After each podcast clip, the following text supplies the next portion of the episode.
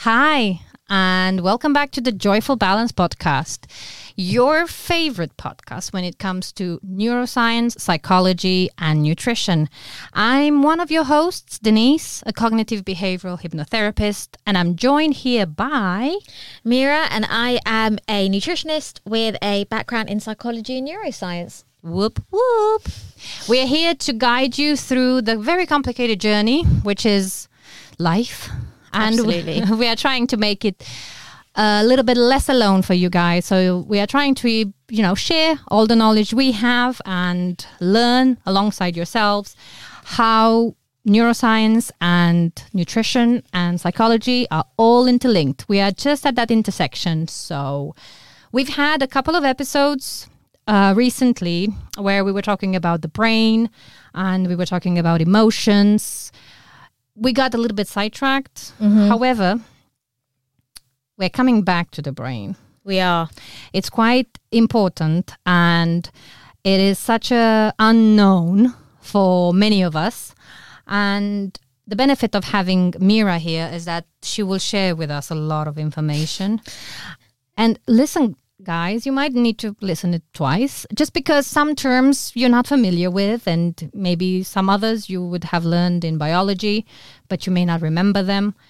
And I, I'm, I'm not joking; it's very useful. So, yeah. Buckle up, guys.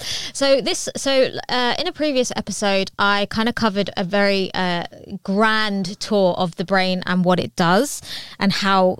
Uh, what I didn't quite cover is how it does it. So I'm going to just uh, go through a couple of points that uh, I want you to hold on to, and and this episode is actually more about uh, you know nutrition and the brain and what we actually know, but I'll, but I'll still be covering some some brainy bits anyway. So just to remind you, uh, you know. Your brain weighs like nearly about 1.5 kilos. It's a heifer, and that's because it's made up of about 60% fat.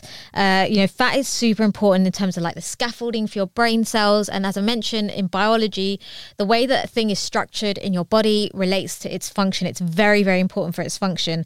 So, fats not only basically build your brain cells, it also helps to insulate them, which means it's almost, almost like the um, insulation around your electrical cables so that you can send your and receive your uh, your signals really, really fast. Now, speaking of which, your brain is made up of around 86 to a billion neurons, and then it's got five times as many um, helper cells, which are called glial cells, which have a number of different functions, including supporting and protecting your neurons. And the, the thing that I didn't get to quite cover, which is really, really crucial to around um, brain health, nutrition, and mental health, is that your brain cells actually don't physically connect to each other, which is kind of mind blowing in itself. The way that they talk to each other instead is through chemical messengers and they send like little emails from one neuron to another and they're essentially called and they're called neurotransmitters. So you might have heard of these some of these before. Examples include serotonin uh, which is a common um, uh, thing that they try and target in terms of your mood because it's very very relevant to mood. You've got others like dopamine which i mentioned in previous podcasts that relate to reward uh, and you feeling that sense of pleasure when you you know for example have uh, hit a new target at the gym or whatever it might or learn a new skill. Uh, and there are many many more uh, that we will discover over time. Now um, to help all of these functions and the fact that your brain is such an energy hungry organ um, basically taking up about 20% of your brain of your entire body's intake of energy is taken up by the brain which makes up 2% of you. So despite its small footprint uh, it's actually a very very high energy hungry organ. So all of these things mean it's really really really important to feed ourselves well. So what i'm going to do is take you on a very quick tour of kind of where we've got to in the nutritional science around um, uh, you know around uh, how to eat well for your brain in particular. Uh, it's really vast to try and cover all in one um, podcast uh, episode but i'll do my very best and uh, i'll take you on a bit of a journey. So um you know, one of the ways that uh, we've kind of really discovered the importance of nutrition gener- generally uh, and how that plays a massive role in terms of health is is the way that scientists started looking at longevity. So, um, a, a chap called uh, David Boot. Buettner, I think that's how you pronounce his name. He was a, he is, sorry, a National Geographic fellow and author who uh, basically built on a concept uh, that was um, pioneered out of dem- uh, which was demographic work, looking at uh, countries that basically had the n- largest pro- proportion of people who are living very long lives. So he kind of built on the, yeah, you know what I'm going to talk about. So, Ah, I'm so- excited. so this grew out of um, some work by Gianni Pes and Michel Poulain. I've probably massively butchered their names and I apologize profusely. But basically, what they did is they looked at the demographic data around the world and uh, essentially. Um, placed blue blue circles around the zones uh, from which they had the highest uh, concentration, particularly of male of males reaching their hundredth plus birthday, and Sardinia actually came out as top. Um, and then so, da- so Dan Boot- Buettner built on this, and he found there were five places in the world that people were living the longest, and that was Okinawa in Japan, uh, Sardinia in Italy, Nicoya in, in Costa Rica, Icaria in Greece, and a place uh, interestingly in California that I didn't even realize called uh, Loma Linda. Um, and so he, so he, as a result of the demographic work by uh, the the um, other two that I've mentioned, he then uh, literally took the name uh, Blue Zones and and kind of trademarked it and has built a kind of community and an understanding of of what ma- actually. Um, you know, makes these uh, areas of the world so set up for people to live long and healthy lives. So essentially, um, Dan, uh, you know, in kind of looking at quite deeply at these areas, identified that there were several things that really contributed to, uh, you know, the uh, these. These areas having such a high population of people that live for longer is and it's all centered around the way they actually live their lives. So part of it is social connections part of it is is regular physical movement and that doesn't mean necessarily exercise but actually just living an active life. Um, having the right outlook so as denise mentioned managing stress having purpose is also really important but also it's it's it's in the in what they eat and the way they eat that's actually really important. So dan um has kind of branded this in the sense of eating until 80% full. Denise, you might have a view on that. Um, having a slant on plants, so leaning towards more plant based foods, and having a moderate alcohol intake. And I'll, I'll circle back to this. So basically, you know, the story goes like, um, the story goes that you know when uh, we discovered sort of blue zones and and the fact that people were living uh, these long and healthy lives we wanted to under drill down into what actually uh, components of their healthy lives really made a difference. And that's when people started really t- paying attention to diet. So you know uh, and what you'll notice is that a lot of these areas are centered around the Mediterranean. So, uh, you know, and as a result, the Mediterranean diet has and the diet pattern has been one of the largest, most strongly and consistently evidenced diets that is really good for cardiovascular health, but also for your brain health. So originally they started looking at it from a cardiovascular point of view, probably because like the death rate from cardiovascular, particularly in the Western world, is so so high. Um, and they wanted to understand what makes these uh, the Mediterranean diet so great at protecting heart health, and that's because you know it includes a lot of minimally processed plant-based foods. It's rich in monounsaturated fats, and I'll talk about what that means.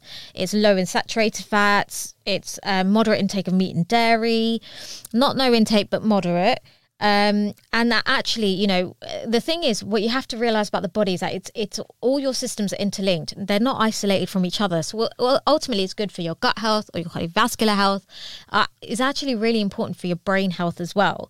And so, what they did is they extended this research and kind of looked at actually, well, can Mediterranean diet be beneficial for other uh, health conditions? And that's when they started really looking at its benefits for mental well-being as well.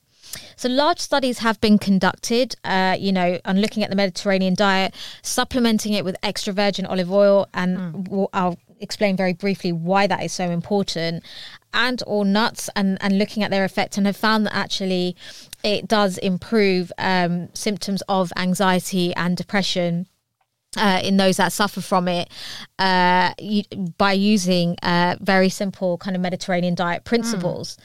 Um, and so you know i suppose the question is you know okay well what actually within that really has the benefit so what they then did is they then did a mashup of the cardio of, of a diet that's been uh, shown to help reduce the level of hypertension. And hypertension is high blood pressure. And it's really important we manage that, particularly when we relate it to the risk of strokes, which is basically uh, a bleed uh, in your brain. Mm. Um, and so they actually did a mashup of the Mediterranean of the diet to kind of reduce the risk of hypertension plus the Mediterranean diet. And they called that the MIND diet.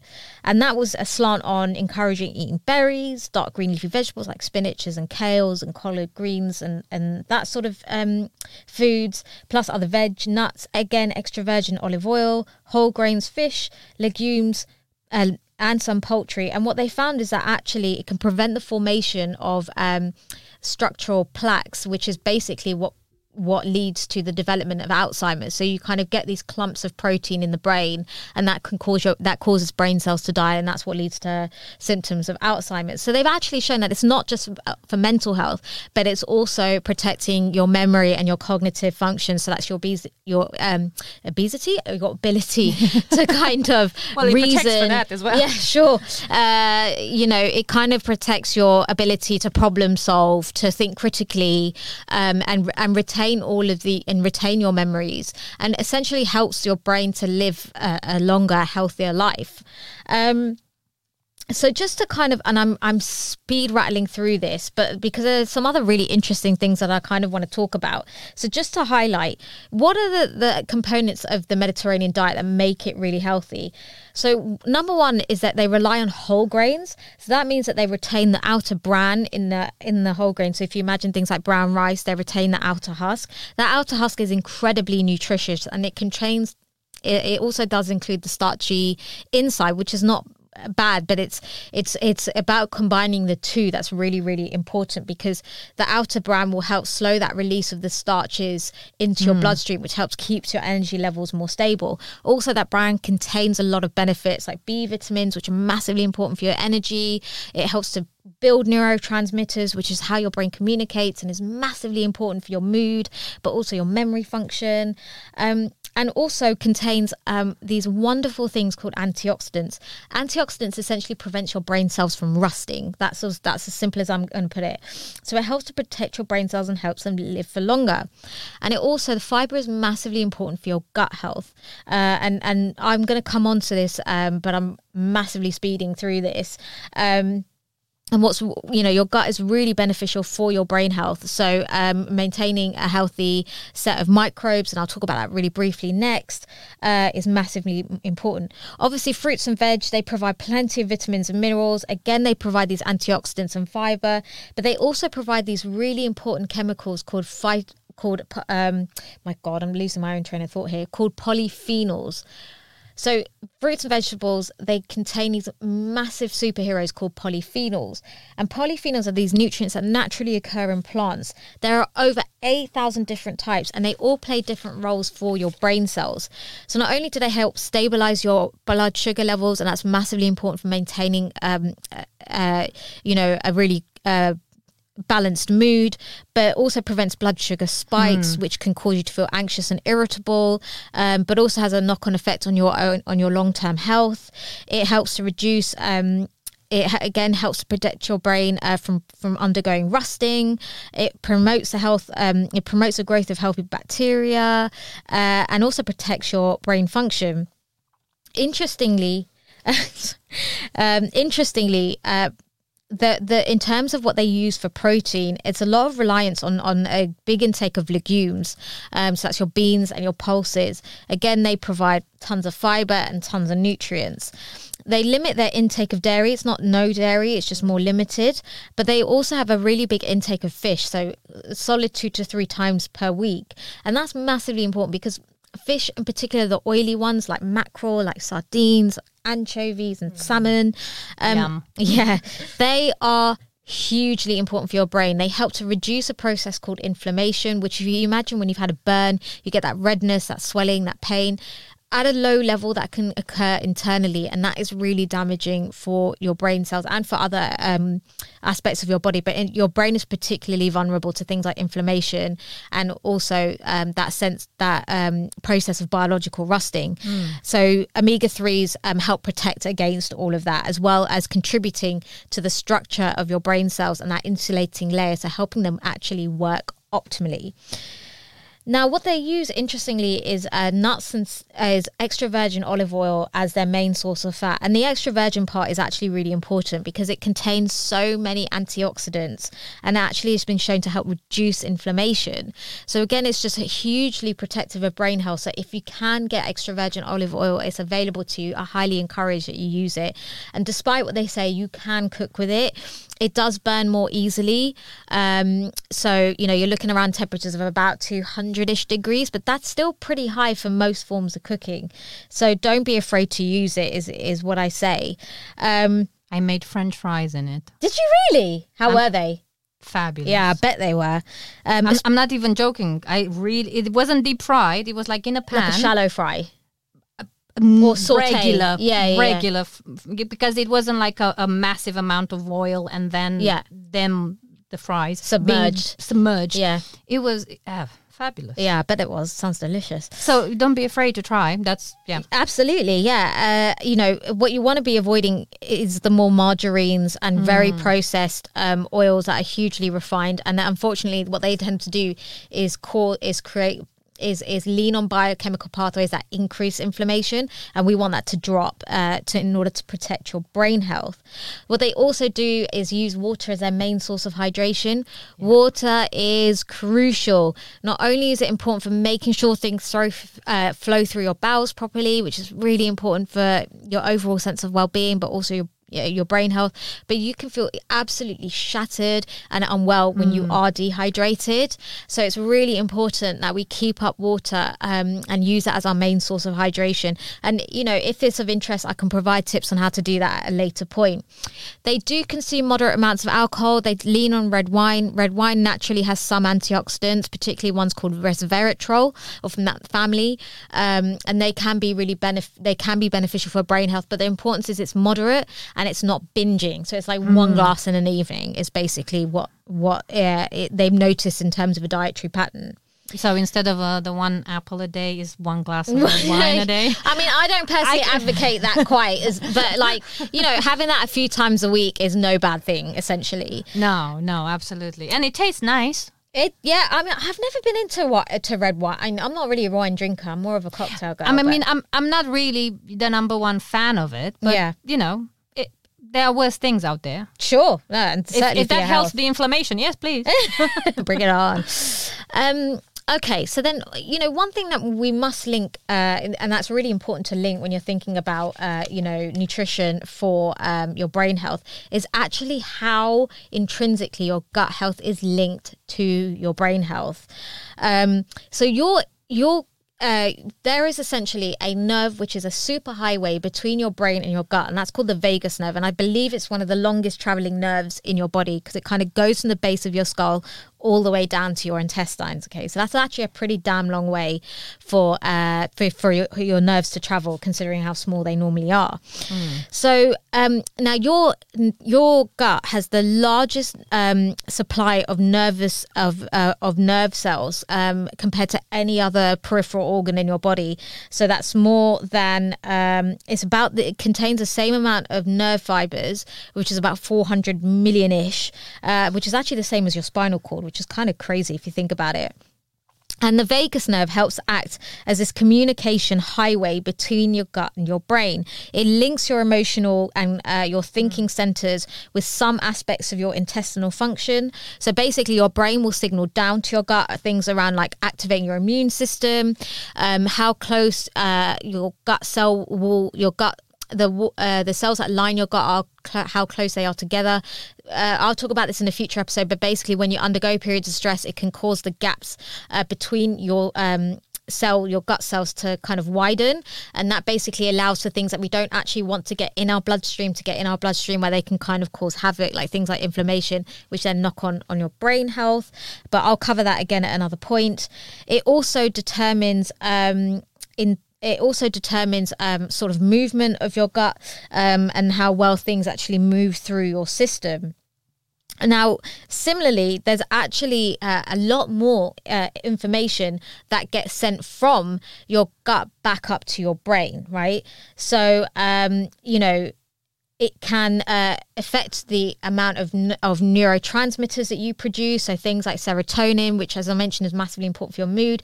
GABA, which is my favorite neurotransmitter of all time because it's the relaxing one, um, and also affects the expression of uh, um, of my f- other favorite uh, molecule, which is called BDNF, which uh, is long form is brain derived neurotrophic factor, and that is like fertilizer for your brain cells to grow new connections it also the, your gut signals um, it also helps to ensure that that barrier around your gut your um, the lining of your gut is is intact and protected and that's really important for keeping things that we want to go uh, stay out of our body mm. which is mm. basically means that it stays in the gut and leaves um, and it keeps it out of your blood circulation which is really important for managing things like inflammation it also um, can affect uh, your mood and it also can affect your systemic um, immune system as well.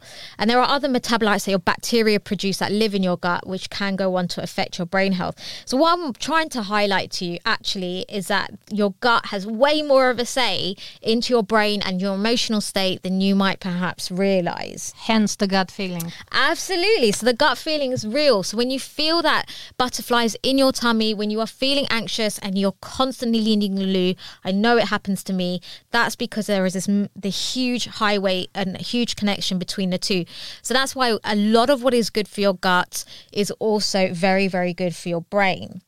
Now, one thing that I didn't, um, one thing that's really interesting about uh, your your vagus nerve, and and something that Denise really wanted me to cover, is um, this idea of what's called vagal tone.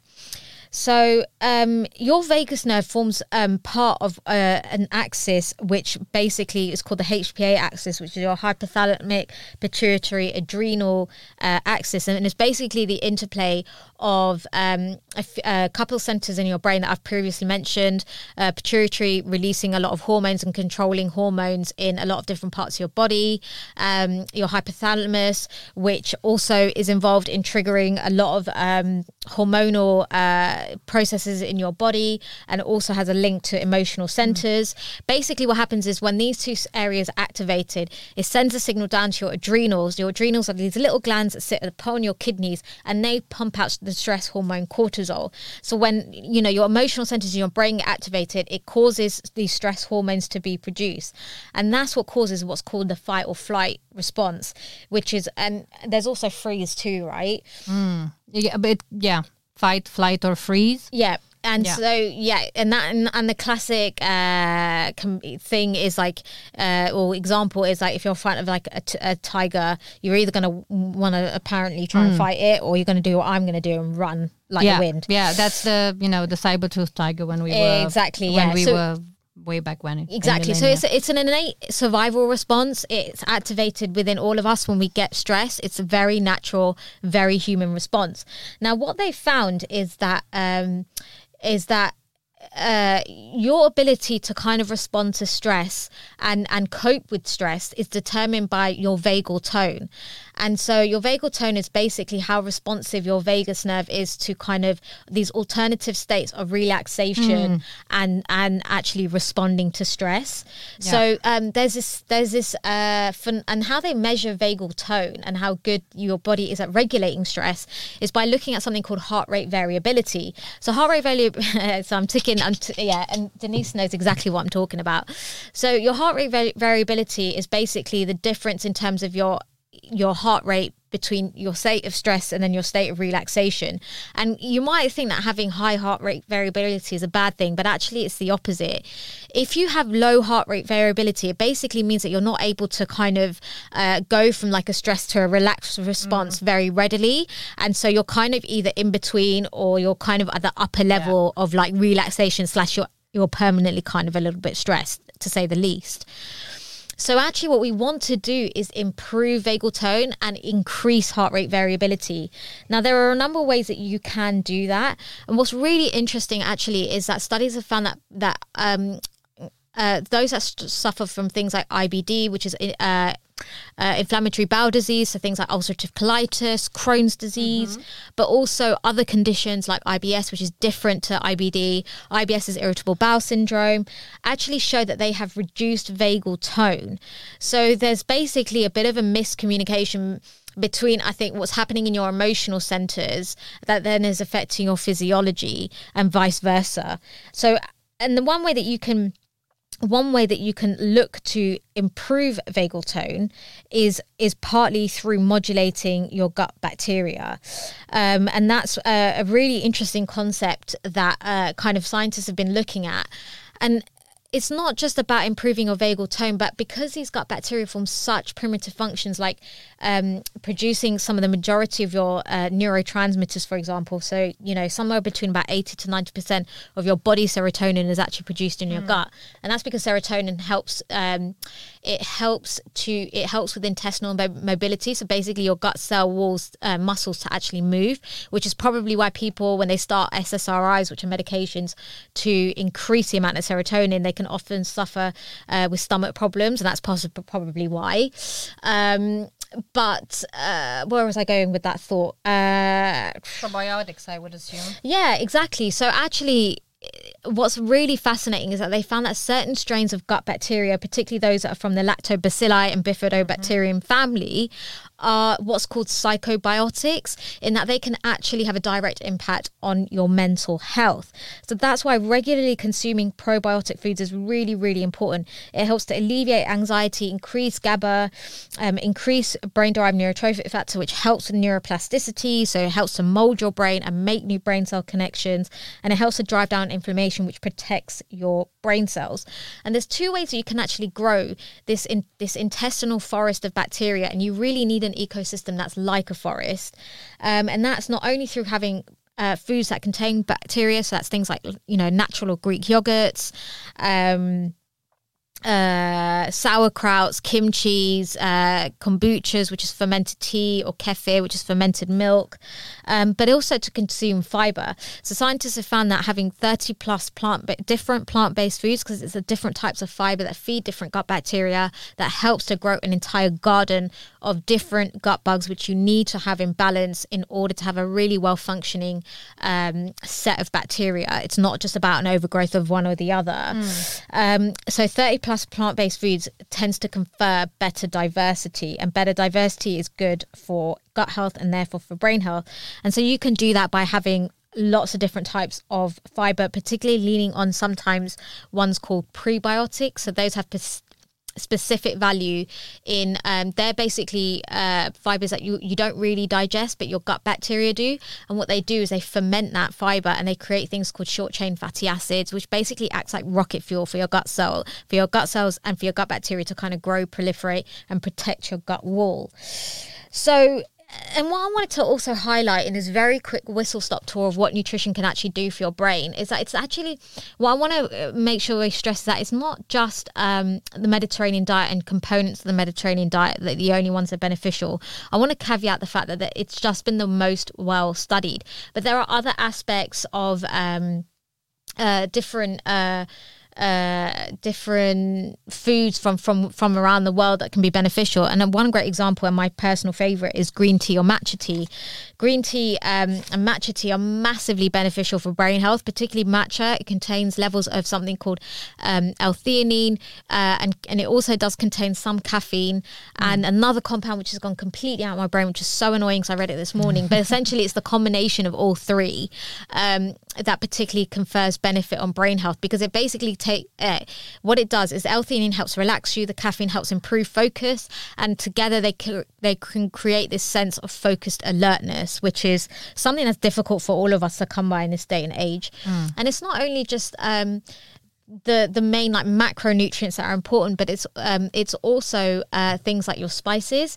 So ones like cinnamon, which helps to balance blood mm. sugar levels, saffron, which um, anecdotally at very least has shown has some antidepressant properties, um, cardamom, turmeric, which is massively important for mm. reducing mm. inflammation. So is ginger as well.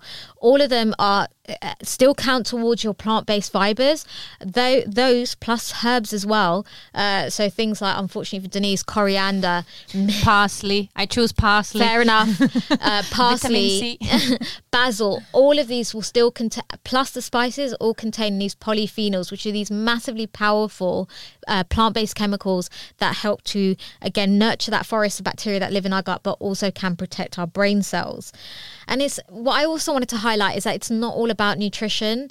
Um, you know there are many facets to mental well-being and to cognitive well-being. Nutrition is a hugely important part of that because if you don't fuel up your brain correctly it's not going to run as well as it can do. Um, but it's also what you do outside of your diet that's also really important. That includes it that includes that includes managing stress having um, a- adequate hydration, which I don't count as, as nutrition as such, it's, it's its own beast in a way, but it, it does form part of a nutrition plan. Um, manage, did I already say managing stress? Yes. Yeah, okay. Managing stress, uh, hydration, sleep, mm. exercise. Um, or, or you know mindful movement essentially and social connections um, all of these things are hugely also really really important uh, for your mental well-being and that's kind of what I wanted to cover today around the story of like nutrition, mental health, uh, cognitive well-being, where the science is at, why it, it's important, and I hope I've kind of given a whistle-stop mm. tour. Yeah, I don't know if you yeah. have any questions or anything you want to add, Denise, because you've been.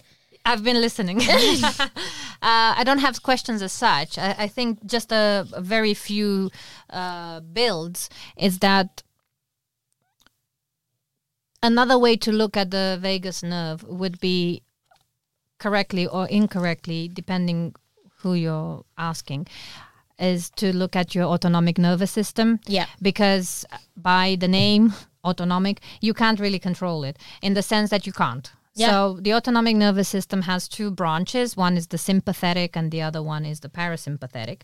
And the sympathetic is making sure that A, you breathe, you're alive, you have a heart rate, and it manages all of this involuntary things so we do not have control over them. Yeah. you, you don't have to think to breathe. You do it without thinking. But also it has a huge huge um, element of digestion. So it really really helps guide digestion the sympathetic nervous system versus the parasympathetic is the one that makes sure that you relax yes. is the one that brings the happy kind of thing and rest and digest with exactly yeah. all the rest and digest state and the para, uh, sorry the sympathetic sometimes is called the fight or flight response it's it does much more than that but sometimes to make it easy. You I know, th- one is rest and digest, the th- other one is. So, so what I read, what I uh, which I thought was a great uh, distinction, is like the sympathetic is surviving, yes, and the parasympathetic is thriving. Correct. So that's the difference. Yes, and these these guys, as as I said already, they on the sympathetic nervous system, you can't actively choose to act upon. It's like an on and off switch. It's either on or off. Mm. You you can't really just dim the light. It's either you're running from the tiger or you're fighting the tiger, pretty much. Versus the parasympathetic nervous system, I like to call it the inbuilt relaxation system. As soon as you know how to tap into it, and it's very simple, and I'm sure we will cover it in depth in our next episode it allows you to improve that heart variability that Meera was telling us about. Yeah. It allows you to actually, after a stressful period uh, or a stressful event, to calm back down and rest and allow the you know the body to to function. And for me, that's just the angle that I've taken on both of these if you are in a constant state of stress, i.e., your sympathetic nervous system is running the show, yeah, he, that system is not interested in digestion or proper digestion. Yeah, and it's interesting because they've they found that actually, you know, something that really, particularly for IBS sufferers, um, is is uh, using uh, tools like mindfulness can be really mm. helpful for managing IBS symptoms. Um, because you're you know stress and stress doesn't and bear in mind stress doesn't have to be psychological it No, often it can- is yeah. it can be because of illness uh, your your immune system is activated for some reason um, it, it's a, a physical problem it doesn't always have to be psychological No. but but such is that there is such a strong control like there is such a strong control of that survival mechanism um, that it's really important to engage the other side in order to reap the benefits on your digestive system Yeah. um, for sure for sure And if you if you are one of one of our listeners, maybe struggling with your digestive system, or maybe you are you know in a position where it's high levels of stress to the extent where it's chronic, so it's over an extended period of time, and you might think, oh my God, why am I not you know why is my digestive system not as it used to be? Mm. That could be your sign that you are performing at a high level of stress constantly Yeah. meaning your on switch is on and you didn't get the chance to turn it off via your inbuilt relaxation system and mindfulness uh, therapy meditation lots of things can help and we will cover them because it's very important we we share that with everybody. Absolutely yeah. Some of them are simple and basic and others are a little bit more you know they, they take more practice. But the goal of all of these is mm. to make sure that you come back to the balance and come back to the oh i had a very stressful whatever it was. The body doesn't know if it's stress from as Meera said from psychological point of view or whether it's actually somebody in front of you chasing you yeah, It or if it's know. something uh, an, an undergoing, yeah. yeah. an underlying illness of some kind. Yeah, on. Yeah, I yeah, know I have to be on because I need Yeah. to survive. Yeah, yeah, And then as soon as you you are learning how to make sure you turn it off as as as you need it, it just brings back the focus of those digestion, heart. It lowers your heart rate, lowers your breathing. Make sure that every uh, organ gets what it needs. That's I think to wrap it up in a maybe clearer way.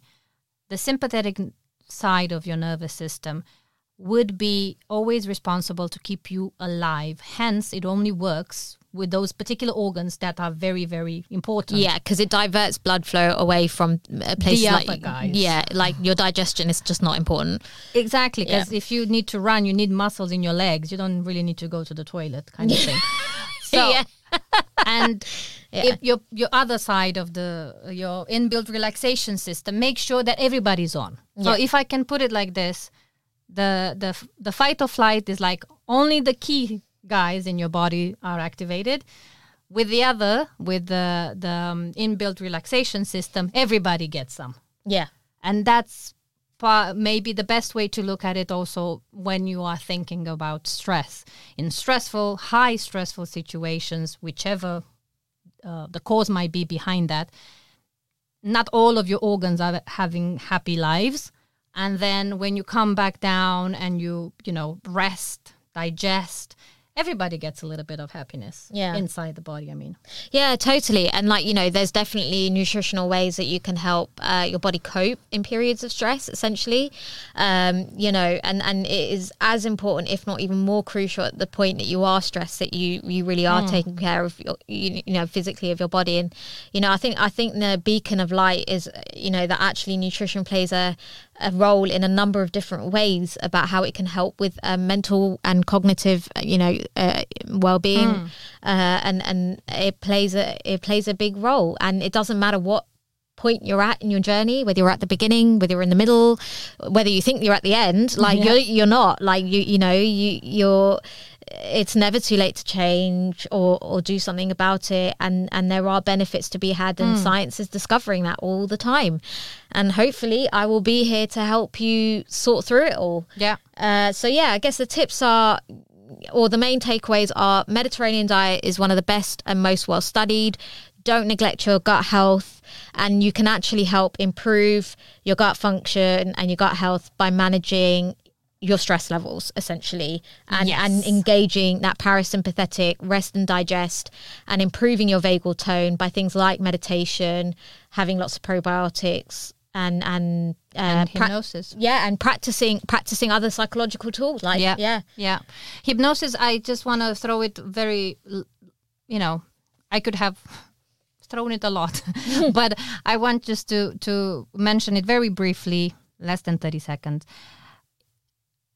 All hypnosis is self hypnosis, meaning what you tell yourself, the stories you tell yourself, what you practice with yourself in your imagination is an, a form of hypnosis, and that is very much there to help guide, help settle you in a present moment, help uh, cement the learnings, the behaviors. That it's such a good tool to have. And sometimes, whenever somebody hears about the word, they think about something completely unrelated and distant, Yeah. i.e., mind control. And I just wanted to to point out hypnosis and IBS, uh, hypnosis and weight management related issues, sleep, stress, burnout, a lot of other conditions has had a lot of research. It's been almost, I don't know, 70, 80 years of all sorts of, uh, you know, randomly um, controlled trials and clinical trials and this understanding of how it plays a role in helping you manage different situations and i would just um, invite you all to just open your mind and maybe do your own little research i will definitely guide you more in the following episodes Yeah, I'd love to learn more about hypnosis because it's it's an area that I don't know very well at all. So with with pleasure it's just uh, for now read up yourself How get curious, guys. Like that's the purpose Yeah. of the podcast. Get curious. Yeah. Uh, we are. We hope that we give you. We've uh, you know emulated some of our passion and interest, and yeah, we, we hope you found this useful. yes Uh, so that was a whistle stop tour. Thank you for for for tuning in, guys. If you like what you're hearing, you want to hear more, give us a follow, like and subscribe, ring the bell, do all the things. Please get us noticed. We want to keep doing episodes. We want to keep filming and recording. Yeah. And talking to you. And uh, if you've got any feedback, positive or negative, constructive. Uh, let us know if there's anything that you think we're missing, or anything you want us to cover, any questions you have. Get in touch with us at our socials. We'll put it all out there for you. And yeah, we look forward to speaking to you soon. Thanks, guys. Take care Bye.